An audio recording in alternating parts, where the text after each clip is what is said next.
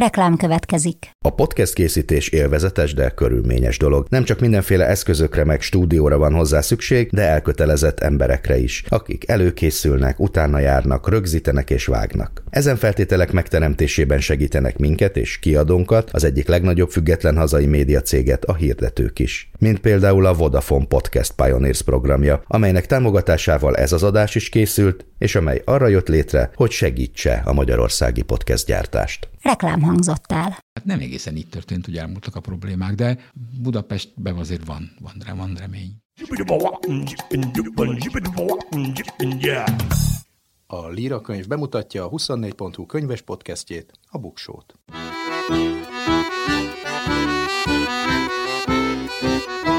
Ez itt a Buksó, olvasásról, könyvekről, mindenféle jóról. Én Nyári Krisztián vagyok. A Buksó 57. epizódjának témája az utazás, akár a fejben való utazás, akár az otthoni utazás, akár a távoli vidékekre való utazás. Beszélgetőtársam Török András, művelődés történész Budapest szerelmese, aki Budapestre látogató vidéki magyarok számára írta elsősorban a könyvét, amit már tulajdonképpen 30 éve ír, de hogy ez hogy történt, azt majd elmondja ő. Ilyen könyveket, azaz jól használható úti könyveket, köztük szubjektív úti könyveket is ajánlok majd a Top 10 rovatban, de előtte szeretnék a számok közé nézni, azaz hogyan is is néz ki a könyvpiac számokban, mi történt, milyen változás hozott a Libri MCC általi megvásárlása. Száz év magány.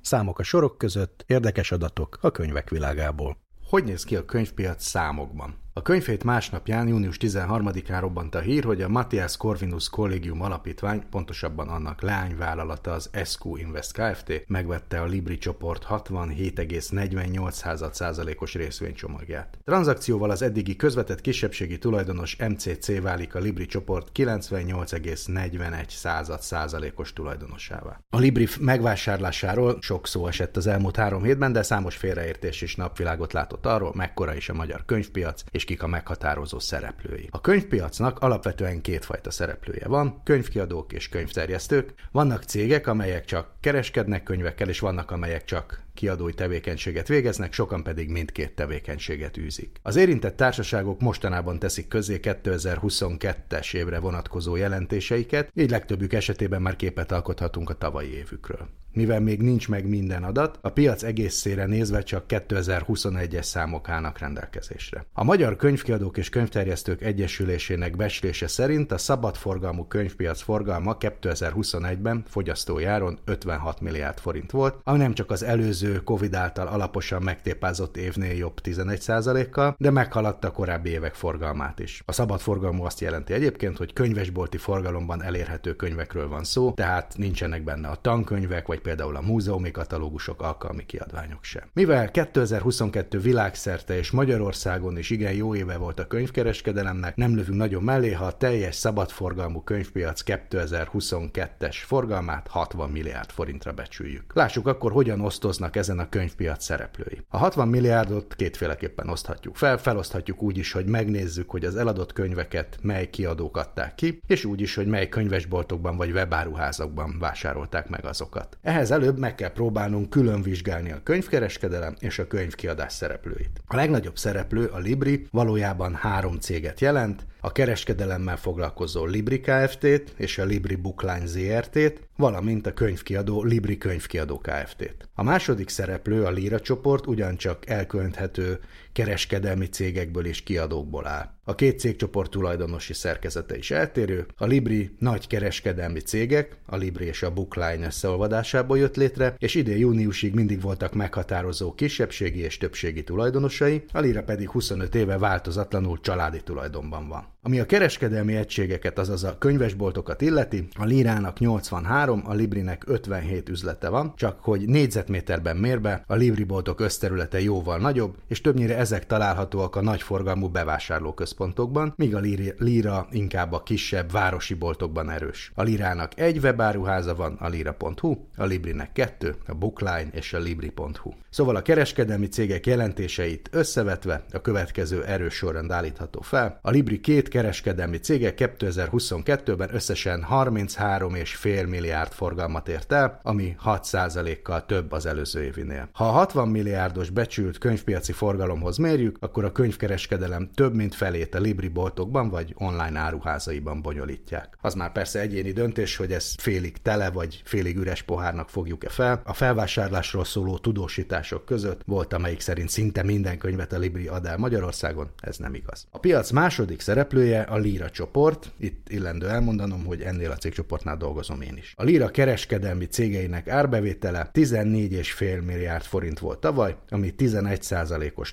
növekedésnek felel meg. Tehát, bár a két cégcsoport árbevétele közötti különbség csökkenő tendenciát mutat, a Libri még így is 2,3-szer nagyobb forgalmat könyvelhet el, mint a piac második helyezettje. A Lira üzletekben és a Lira.hu a magyar könyvkereskedelem közel negyede bonyolódik. Természetesen ezek csak közelítő becslések, mert a kereskedelmi cégek jelentéseiben benne vannak az egymás közötti eladások is, de ennél pontosabb képet nehéz lenne kinyerni az adatokból. Ennek tudatában is elmondhatjuk, hogy a két nagy szereplő együtt a becsült könyvkereskedelmi forgalom nagyjából 80%-át bonyolítja. A sorban következő könyvkereskedelmi cégek közül a könyvtündérboltokat üzemeltető Tótágas, a hipermarketekben tevékenykedő HBS Books, a Librotrade és a Book24 ért el 1 milliárd forintot meghaladó eredményt. A könyvkereskedők természetesen minden könyvkiadó könyveit árulják, nem csak az azonos tulajdonosi körbe tartozókét, így például a Libri boltokban is megvásárolhatóak a Lira csoport kiadóinak könyvei, és fordítva. Most pedig nézzük a könyv kiadás számait. Előjáróban leszögezhetjük, hogy a kiadói szegmens sokkal összetettebb, mint a kereskedelmi, és jóval több meghatározó szereplője van. Mindkét nagy könyves konzorcium birtokol könyvkiadókat, ám eltérő céges szerkezetben. Míg a Lira kiadói önálló gazdasági társaságok, addig a Libri két évvel ezelőtt egy nagy kiadói cégbe, a Libri könyvkiadó Kft-be szervezte a kiadói márkáit. Ekkor a Park, a Helikon, a Kolibri, a Jelenkor és a Libri kiadók olvadtak egybe, bár önálló szerkesztőségeiket megőrizték. A Librinek emellett 50%-os tulajdonrésze van a Jaffa kiadóban, valamint 49%-os tulajdonrésze a Scholar és a Kaligram kiadókban is. Ha ezeket mind összeadjuk, közel 5,7 milliárd forint árbevételt kapunk 2022-re. Ez mintegy 15%-kal kisebb, mint az előző évben volt. A csökkenés valószínűleg pénzügytechnikai okokra vezethető vissza, mert a korábban önálló cégként működő kiadók is végeztek valamekkora kereskedelmi tevékenységet, és ez az összeolvadás után megszűnt, a korábban itt kimutatott nyeresség egy része már a Libri kereskedelmi cégénél jelentkezik. A Lira csoporthoz a Magvető, az Ateneum, a Corvina, a Manó könyvek, a General Press, a Partvonal és a Rózsavölgyi kiadók tartoznak. Összesített árbevételük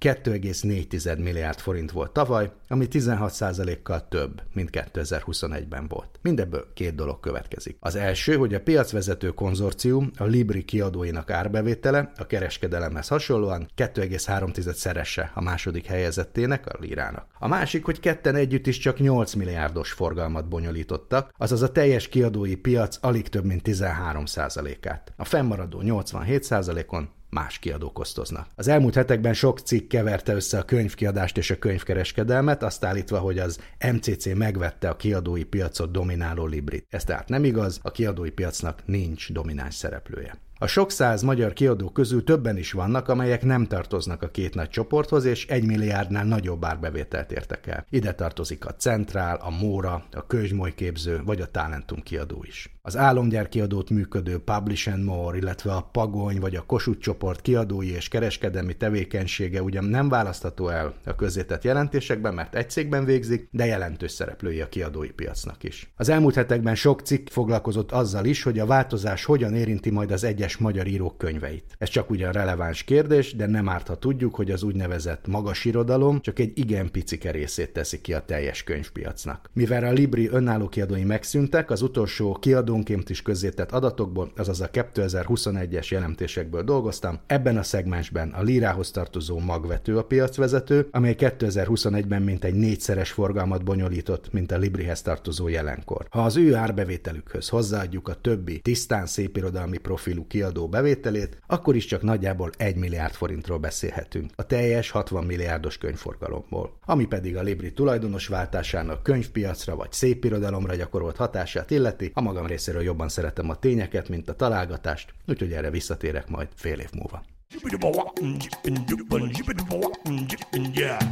Könyvemberünk ezúttal Török András. Könnyű és meg nehéz is egyszerre bemutatni téged, mert annyi mindent csináltál, meg csinálsz. Egyszerre voltál nyelvtanár, színházi tipográfus, a 2000 folyóirat szerkesztője, kulturális miniszter helyettes, nagyon régen, fotóházigazgató, a Summa Arcium Alapítvány létrehozója, és azóta is filantrópia tanácsadóként is tevékenykedsz. A Budapest folyóirat szerkesztője vagy, a Fortepán önkéntes menedzsere. Az önmeghatározásod szerint, hogy amikor egy, egy szót kell odaírni a neved alá, akkor mi vagy? Azt szoktam mondani, hogy művelődés történész vagyok, de senki nem ér érti, hogy ez mit jelent. Ezzel azt akargatom, hogy egy nis karriert futottam be, tehát folyton olyan helyekre próbáltam benyomulni, ahol senki se volt. Tulajdonképpen féltem, hogy valakinek a lábára taposok, vagy talán a legnagyobbakkal való versenytől is féltem, és lassanként olyasmiket kezdtem csinálni, amit senki más nem csinál. És nagyon szívesen mondom azt is magamról, hogy utikönyvíró vagyok. Eddig mellékállású utikönyvíró voltam, és ezt a könyvet, amit nagyon szerettem írni, meg újraírni, és már 30 valahány éve foglalkozom vele, ezt hagytam többször elárulni. És hogy most már élemedett korom miatt nem járok irodába, ezért most főállásúti könyvírónak tekintem magam, és azonnal átvezetem a változásokat a városban az előző kiadásnak a PDF fájljában. Nagyon élvezem ezt, és imádok utazni is, de rengeteget utaztam a világon, és mindig úgy éreztem, hogy, hogy de jó lenne még egy-két nap. És Budapesten meg bárhány napom lehet, még amennyit a gondviselés megenged természetesen. Úgyhogy én egy utazó vagyok a saját városomban, és egy idő után ezt papírra vetettem, és most nem is fogom hagyni elárulni ezt a könyvet, és azért is írtam át, ez már hatodik kiadás, de a második alapvető átdolgozás, mert úgy éreztem, hogy elavult nem csak egyes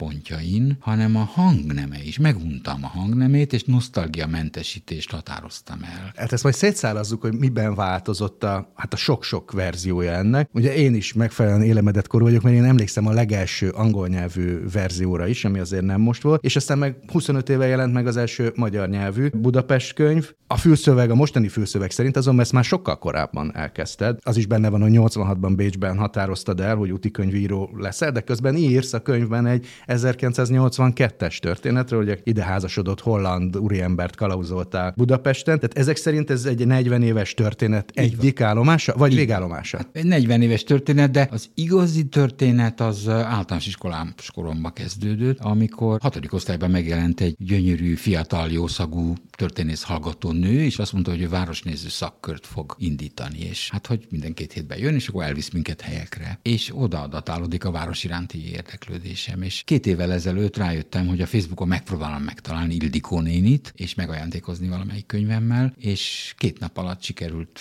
nyomára bukkani, de sajnos két éve meghalt már, oh. hogy elkéstem, és innen hívom föl a hálás embereket, hogy ne halogassák a hála kifejezését és keressük meg egykor Így van. tanárainkat. Tanárainkat, jótevőinket, és nem feltétlenül nekik kell visszaadni, hanem a fiataloknak is lehet. De vissza kell adni, mert ez egy nagy társadalmi társas játék, és nem lehet mindig csak kivenni belőle. Mondhatjuk akkor azt, hogy ez a főműved? Mindenképpen. Van egy másik főművem is, amit hétről hétre írok, és az, egy, az igazából egy hírlevél folyam. Lassanként az is főművemnek tekintem, mert már 19 év csinálom.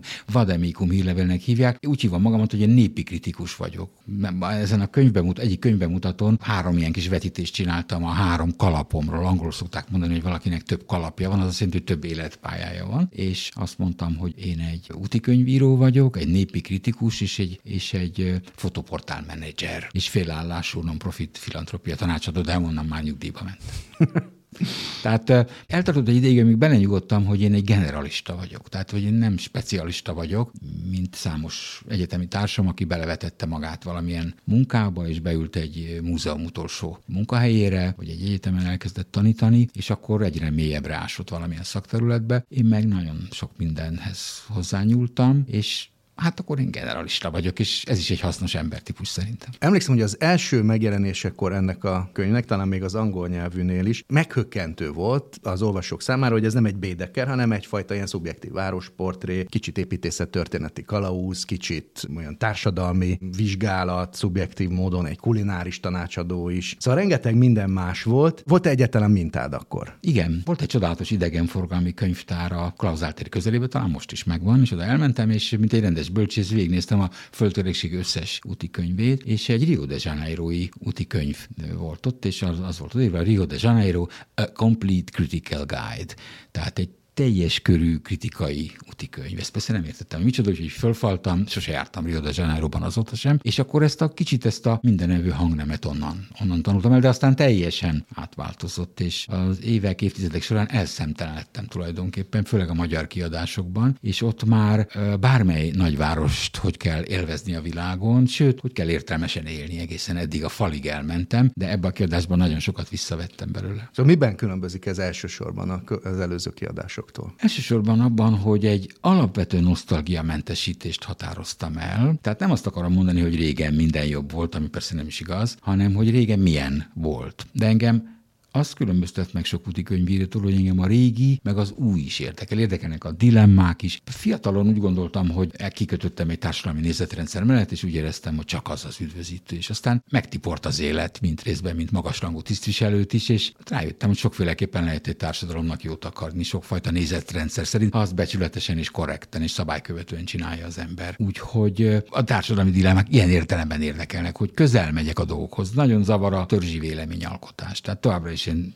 tartozom politikai eszményképem szerint valamilyen közösséghez, de azt veszem észre, hogy az én barátaim azok törzsi alapon közelednek bizonyos dolgokhoz, budapesti épületekhez, folyamatokhoz, és nem szabad így, hanem közel kell menni, és hát kapok hideget, meleget tőlük általában, amikor esetleg jót írok mondjuk a Liget projekt valamelyik eleméről, és akkor azt mondják, hogy hogy lehetett oda építeni, és akkor úgy érzem, hogy vannak bizonyos kérdésekben érdekmúlás következik meg. Ezt el kell ismerni. Egy fiatal koromban egy barátom azt mondta, hogy a férfi embert azt különbözteti meg a, a nőktől, hogy rugalmasan változtatják nézeteiket, ami vicces, mert természetesen nőket is mert látunk nők ilyet, nőket is látunk ilyet, sőt, de most ebben nem menjünk bele. Szóval a nézőpontod is változott, meg te magad is változtál, de vajon az olvasók változtak-e, akiknek írod? Egyáltalán van a fejedben ilyenkor egy olvasó? Elképzeled, hogy kihez van, beszélsz? Van, van. A régebbi kiadás, főleg az első kiadás, az a nem budapesti magyaroknak szólt. Tehát azt mondtam, hogy én szeretném átadni a szülőváros érzést a nem Budapesten született magyaroknak. Ez továbbra is egy ambícióm, de most, amikor elolvastam figyelmesen a 2012-es átdolgozott kiadást, akkor, akkor rájöttem, hogy meguntam az alteregómat, meguntam a latin nyelvű fikcionalizált szereplőket, úgyhogy nyugdíjaztam simplicissimus és komplikátuszt és a többieket, és úgy érzem, hogy nagy idők tanulja vagyok, és most már én beszélek, és passz. De nem,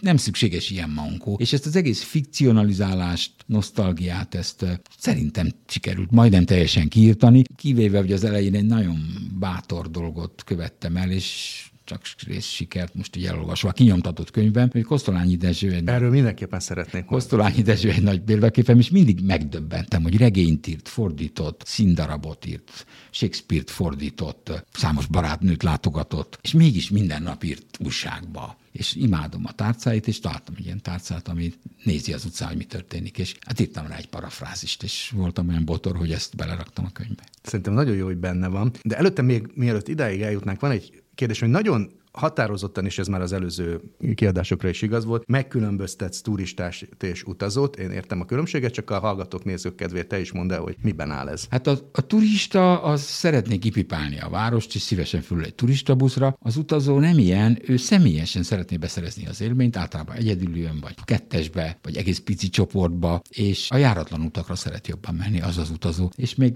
van még más turisztikai rovat is, de az utazók az az igazi közönségem. De az a külföldi kiadásra vonatkozik tulajdonképpen, és a magyar kiadásra azt szeretem volna, hogy a fiatalokat meghódítsam. Ott ugye azt írod a mostani olvasónak, vagy célközönségnek, a alcíme a könyvnek az az, hogy igazmondó városkalauz modern lokálpatriótáknak. Ugye mindegyik szó izgalmas ebből a szempontból. Te ilyen modern lokálpatriótának tekinted magad, és ha igen, akkor mi a dolga egy modern igen, Igen, igen, igen. Ott fel is sorolom a 12 ismérvét a modern lokálpatriótának, és magamat ilyennek érzem, igen, igen, igen, igen. Például ilyenek vannak benne, hogy, hogy például én nem azért szeretem azt a várost, mert ez jobb, mint más város, hanem ez az enyém, és beleszólhatok a fejlődésébe, és jobban ismerem, mint, mint a többi. Vagy hogy támogatni kell az újdonságokat, az egy, az egy modern lokálpatrióta dolog, vagy hogy ez a törzsi gondolkodástól próbáljuk magunkat mentesíteni, vagy hogy csináljunk listákat a új dolgokról mindig, vagy a kedvenc dolgainkról, és az osszuk meg a barátainkkal. Ilyesmik, ilyesmikről van szó. Valójában a, a, a Vandemékum hírlevében ezt csinál csinálod. Ezt csinálom, csak az nem Budapestről szól elsősorban, már szoktak lenni budapesti dolgok is. kultúráról. De könyvek, meg minden. És azért hívom magam népi kritikusnak egyébként, mert azt nagyon-nagyon kevés kivételtől eltekintve sose írom meg, hogy valami rossz. Azt írják meg a szakkritikusok, írja meg a Margócsi. Az első angol verzió, az hangsúlyosan egy critical guide volt, ott azért leírtad, hogy mi a rossz. Most nem vagy kíméletlenül kritikus, ez igaz, de azért azt se lehet mondani, hogy ez egy ilyen csak a, a, a nagyon izgalmas, nagyon, pontosan csak a nagyon jó dolgokat megmutató. Nem, könyv, nem, nem, azért... hanem a, valahogy itt a kettő között vagy. Ugyanakkor te is célzol rá, meg hát mindannyian minden nap érezzük, hogy az itt élők jóval kritikusabbak a saját városukkal szemben, mint bárki, aki, aki ide jön. Hogy ez azért van szerinted, mert nem szeretjük eléggé a várost, vagy egyszerűen csak ilyen budapestinek lenni? Valóban a cikkizési, a cikkizési hajlam nagyon erős a budapestiekben, de érzem egy kicsit a változást. Tehát minél többet tudnak a budapestiek a városról, akár a múltjáról, akár az új dolgokról, akár a készülő projektekről, annál jobban fogják szeretni. És én egy 15 éves távlatban érzek egy változást. Ez a Igen? nagyon sok és nagyon klassz séta cég, ami működik nagy sikerrel. Ez azt mutatja, hogy az emberek szívesen tudnak meg többet a város múltjáról. Tehát én ezt változónak látom ezt a trendet, és nagyon sok budapesti fiatal van, akinek már a szülei is itt születtek. Az egy nagy különbség. Tehát az én generációmban, az én szüleim Budapesten születtek, de ez ritkaság volt az én generációmban még. Úgyhogy ez változik, és Budapest egy csodálatos hely szerintem, és lehet közvetlenül Budapest lokál patriótának lenni, úgyhogy esetleg az országba zajló folyamatokat nem szereti az ember, de nem menekülésként, hanem ha közel megyünk, akkor rengeteg jó dolog történik a városban. És én ezt szeretném, hogyha az is van a modern lokálpatriótákban, hogy tesz valamit a városért. Lehet tenni a városért. Mindjárt vége a műsornak, és a szerzőtársaimat nem is. Tessék? Még nincsen. Ahogy a szerzőtársaimat nem is említettem, hogy a, ezeket a csodálatos térképeket Felvidéki András nevű grafikus csinálta még, akkor, amikor nem volt számítógép ilyesmire, és ezt a 41 térképet 6x41 pauszpapíron rajzolta meg, mert két színbe is hat. Igen, ez, ez már a régiekben is benne volt. Most viszont kiegészítetted fotókkal, meg saját mindenféle illusztrációk is vannak benne. Van. Miért érezte szükségesnek, hogy, hogy ezeket a térképeket még kiegészítsd másfajta vizuális Az volt elemekkel. az érzésem, hogy ha komolyan veszem azt, hogy a fiatalokat szeretném meghódítani, akkor hát akkor nagyon erősnek kell lenni az illusztrációs résznek. Tehát olyat akartam csinálni, hogy egy fiatal turkál a könyvesboltba, és nem bírja ott hagyni a könyvet, mert itt hódolhattam a hosszú képaláírások iránti vonzalmamnak. Imádok hosszú képaláírást írni, hogy minden, ami eszembe jut egy, egy képről. És elcsortam Nádas Ádám nagyszerű gondolatát, aki egyszer a, a lábjegyzetekről elmélkedett, hogy szerintem vannak centrifugális és centripetális lábjegyzetek, hogy az egyik az egyre mélyebbre ás, a másik azt mondja, hogy, hogy By the way, típusú. érdekes módon ugyanebben az időben Flandriában más szokás honolt. És akkor a fényképeknél is ezt a két fajtát én nagy örömmel, nagy örömmel. Még másfajta szerzőtársaim is vannak, akik ilyen vendégszöveget írnak. Azok most három új is van benne. Az a szomorú szokásom alakult ki, hogy ha valaki meghal, akkor nem teszem be a következő kiadásba, és ezért újakat szoktam hívni. És Tamási Miklósnak, a Mr. Fortepának van egy gyönyörű írás, hogy a várba milyen lakni, mint lakni, ahol elmondja, hogy a pandémia idején a gyerekeivel a halászbástyán tollasozott, és senki más nem volt ott is, úgy egész életében. Nem. Vagy Dragomány, hogy a rudas fürdőről ír, hogy az, az hétköznap délelőtt kell látogatni. Fantasztikus elismerés volt, mikor az utcán találkoztam a híres íróval, és azt mondta, hogy András, már régen gondolkodtam, hogy olyan szívesen írnék egy, egy kis vendégszöveget a Rudas fürdőről. Tehát nem én nyaggattam őt, hogy írjon, bár tudtam, hogy, hogy Vörös Sándort hallgat a podcastján, mert eh, akar mondani a vízi eh, MP3 hallgatóján, egyszer elmesélte nekem, hogy miket szokott hallgatni, mert az úszás unalmas teljesen igaz. Ezen kívül még egy újdonság van, rengeteg fortepán kép mellett, meg saját fényképeket is kerestem, amik, amik fekete-fehérbe is megélnek. QR kódok is vannak a könyvbe. Ennek az a célja, hogy egy hidat verjek a, a nyomtatott szöveg, meg a mozgókép közé. Igen, ezt úgy hívtam, hogy ez már már egy ilyen nyomtatott applikáció. Igen, igen, igen, és itt megint elszenteltem, de sajnos csak utána jutott eszembe, miután már nyomdába adtam, tehát a következő kiadásba, kedves olvasók, vagy kedves érdeklődők, egy csomó QR kódot fog beletenni, hogy valami utcasarkon megállok, és fölmondok szöveget, hogy ha itt megáll, akkor arra néz, akkor ezt érdemes, azt érdemes, vagy amikor én 13 éves koromban erre vetődtem, akkor még mi volt más. Tehát ez egy nagyon személyesen lehet tenni a könyvet. QR kód az emberiség egyik legnagyobb találmánya. Tele van ez a könyvirodalommal, nem csak abban az értelemben, hogy fölkértél szerzőket, vagy, vagy régi szerzőknek a kis eszéi benne vannak, hanem például versek, hát a Jenőtől Kányádin át, Závada Péterig. És itt van ez a Kosztolányi eszé, és a te parafrázisod, ami hát azért egy lírai szerelmi vallomás Budapesthez, legalábbis én így olvastam. Ez a 33 dolog, amiért érdemes budapestinek lenni. Van egy elfolytott vagy kevésbé elfolytott szépírói éned, aminek itt enged szabad utat, vagy pedig ez egy kivételes dolog?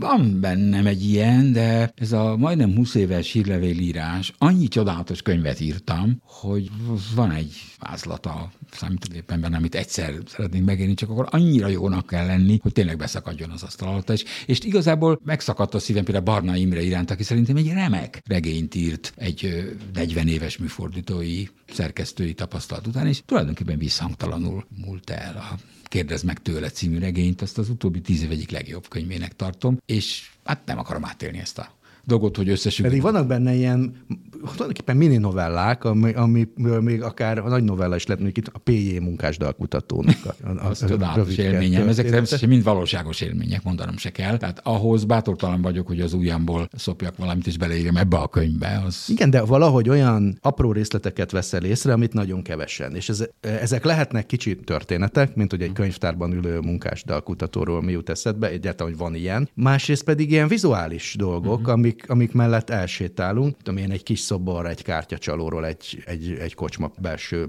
részében. Ez egy neked egy speciális képességet, tehát hogy mindig is így mentél a városba, és észreveted ezeket a részleteket, vagy ezt fejleszted magadban, sőt, ez tanulható? Mindig megvolt bennem gyerekkoromban is. Magányos kövér kisfiú voltam, mert messzire kellett járnom iskolába, egy zenei általánosba jártam a város közepére és zuglóba, és nem ismertem a környékbeli gyerekeket, és tulajdonképpen a várossal vigasztalottam. Tehát már Ildikó néni előtt is voltak ilyen élményeim, és a villamoson, a 44-es villamoson mentem az iskolába, akkor olyan úgynevezett bukvenc villamos villamoson mentem, aminek egy ilyen nagy nyitott középső peronja volt, és két helyen lehetett így leakasztani a ajtót, nem tudom, hogy a buksó nézői vagy hallgatói ismerik-e, és Én igen. ott mint egy hajós kapitány lehetett kinézni, és, és mindenféle konfliktusba keveredtem, hogy, hogy miért állok ott, mikor jöttek ilyen mér, kicsi mérges öreg urak, és fel akartak nyomulni egyszerre, és akkor félresodortak. De nagyon szép és érdekes volt a Budapest a fiatalságom idején is, és nem gondoltam, hogy egyszer szabadság lesz. Azt meg külön nem gondoltam, hogy a szabadságnak esetleg hátránya is lehetnek. Én egy ilyen ifjú tori voltam gimnazista koromba, és aztán később is érdeklődéssel figyeltem a Falklandi háború fordulatait, és azt gondoltam, hogy ha egyszer bevezeti, bevezetnék itt a szabad választást és a szabad bizniszt, akkor minden probléma elmúlna. Először azt gondoltam, hogy rosszkor születtem, mert ez sose fog bekövetkezni, utána pedig bekövetkezett, az na, mégis, és hát nem egészen így történt, hogy elmúltak a problémák, de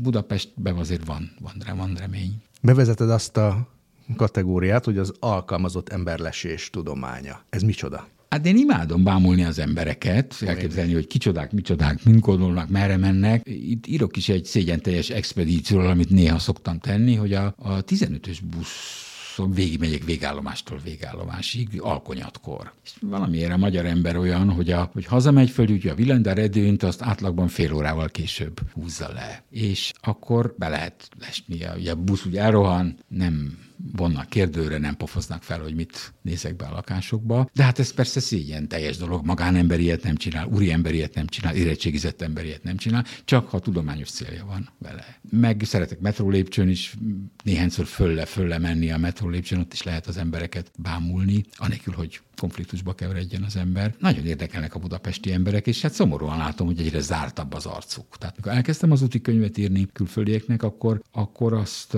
éreztem, hogy egy nyugati nagyvárossal szemben jobban látni rajtuk, hogy mi bántja őket, mire gondolnak. De Budapest aztán most már egy ilyen modern nyugati nagyváros lett, olyan, mint a többi ebből a, ebből a szempontból. De még mindig például túlkulturált város, azt nagyon szerettem benne. Van egy lista, hogy 12 olyan könyvesbolt, ami nem nyilvánvaló helyeken van, tehát ami nem központi helyen van. Csodás dolgok vannak. Beszéltél róla az előbb, és hogyha kézbe veszük a könyvet, akkor ez megerősítés nyer, hogy téged tényleg egyszerre érdekel a modern meg a klasszikus Budapest. A 33 kiemelt helyszín című részben egyszerre szerepel a Rumbak zsinagóga, a felújított Gresham palota, meg a hármas metró fővámtéri állomása. Négyes, négyes. Vagy a négyes metró, bocsánat. Te ezek szerint el tudod fogadni a modern épületeket klasszikus környezetben, vagy, vagy akár azt is, hogy túlnőjenek a klasszikus környezetükön. Igen, igen, igen, igen, igen. Én azt gondolom, hogy Budapest igazi sikerreceptje az a réginek és az újnak a szimbiózisa. Ugye nem Rómához, Párizshoz képest, tehát műemlékekben rendkívül szegény Budapest, és hát nem is Hongkong, ami a kortárs építészetnek a mekkája, de a ha régi dolgokkal jól sáfárkodunk, és annak a szimbiózise, van egy pár gyönyörű példa erre, például Reimholz Péter egyik utolsó munkája 2000-ből a úgynevezett Happy Mag szálló, ilyen timeshare szálló, az a Bécsi kaputér egyik uh-huh. sarkánban, Hát az a régiének az újnak olyan kombináció, ami ezer év múlva sem fog elavulni. Vagy... Ehhez képest írsz arról, hogy komoly bajod van a Hausmann tervvel. Így van. Volt egy könyvbemutató a Budapest körben, amit Tosi Csiván szociológus vezet, és ő eléggé kiosztott engem azzal, hogy vagy kritizált abban, hogy nem egyenletes mértékben kritizálom a társadalmilag ellentmondásos dolgokat, és ebben igaza van. Olyan szempontból nem olvastam még a könyvet, mert azt mondta, hogy ha a Nemzeti Színházat azt tudom teljes szívből anyázni hosszan, akkor miért nem tudom a, nem tudom micsodát, tehát más dolgok, terrorházát miért nem tudom jobban anyázni. És azt mondja, hogy tudja, hogy a úti könyv nem egy társadalomkritikai műfaj, de akkor vagy-vagy. Tehát, hogy akkor egyenletesen cikizzem, vagy ne cikizzem, és ez, ez tényleg de hát közben megvállaltan szubjektív a dolog. Hát lehet, hogy ez téged jobban bosszant. Igen. A, az elszalasztott lehetőségekről is van egy lista, és akkor az első pont az, hogy a, hogy a meg nem épült Nemzeti Színház a nagy elszalasztott lehetőség, a második a megépült Nemzeti Színház egy elszalasztott nagy nagy lehetőség. A Hausenterben a replikák nem tetszenek neked, tehát hogyha olyannak akarjuk mutatni, mint hogyha egy régi dolog. Nagyon sokat gondolkozom ezen, mert mikor gyerek voltam, akkor a faszádizmus is az ördögtől valónak számított. Ugye a faszádizmusnak gúnyolja a műemlékes szakma azt, mikor egy régi házatnak a belsejét földig rombolják, és a utcafrontnak a, a homlokzat megmarad. Ma már ezt nem tekintik bűnnek. És én is úgy érzem, hogy ez egy, ez egy jó kompromisszum lehet, hogy egy korszerű épület mai követelményeknek, de a homlokzat mégis a város szövetet megtartja. Na most ez az újjáépítés, ez megint, hát borzalmas ötlet tulajdonképpen, de ugyanakkor Varsóba ugye a háború után visszaállított az óvár, lerombolt óvárost újjáépítették.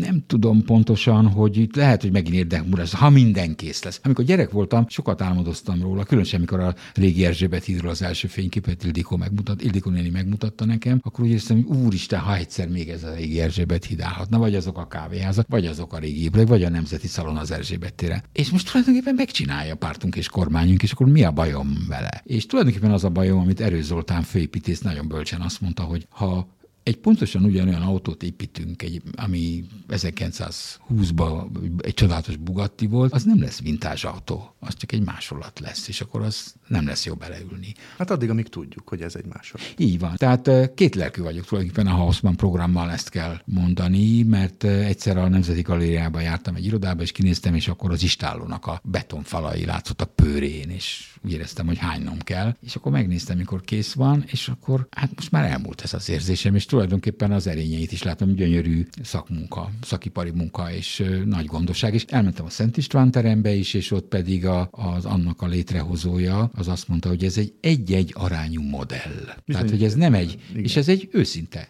őszinte, őszinte dolog, és az egy arányú modell az tud illúziókeltő lenni. Hát ugye az a bajom, hogy, a, hogy, hogy az építészet az funkciószolgálata, és ha nem tudjuk, hogy mit akarunk a várba ezekbe az épületekbe, akkor hogy lehet neki kezdeni? Tehát ez, a, ez az építészet étoszával teljesen ellentétes. Most hallottam egyébként, hogy a Teleki Palotában az alkotmánybíróságot teszik, és aztán olvastam egy blogot, hogy cipőkanállal lehet csak oda benyomni az alkotmánybíróságot, mert sok munkaszoba kéne, és nem kell lennének ilyen grandiózus lépcsőházi terek. Vagy kisebb alkotmánybíróság alkotmánybírókra van szükség, hogy ott jól elférjenek. Ez a könyv most elsősorban a budapestieknek szól, de hát közben azért, főleg azért, mert egy csomó minden a régi könyvekből jön, azért látszik, hogy komolyan foglalkoztat, hogy hogy lehetne vidékiekhez Így közelebb hozni. Így van, tehát a főváros, a szülőváros érzés átadása az továbbra is ambícióm. Nem feltétlenül budapestieknek, szól bár boldog vagyok, ha ők is elolvassák, hanem eh, fiataloknak, bármilyen fiataloknak ez a, ez a fő ambícióm, és majd meglátjuk, hogy sajnos, amikor megvásárolja egy könyvet valaki, akkor nem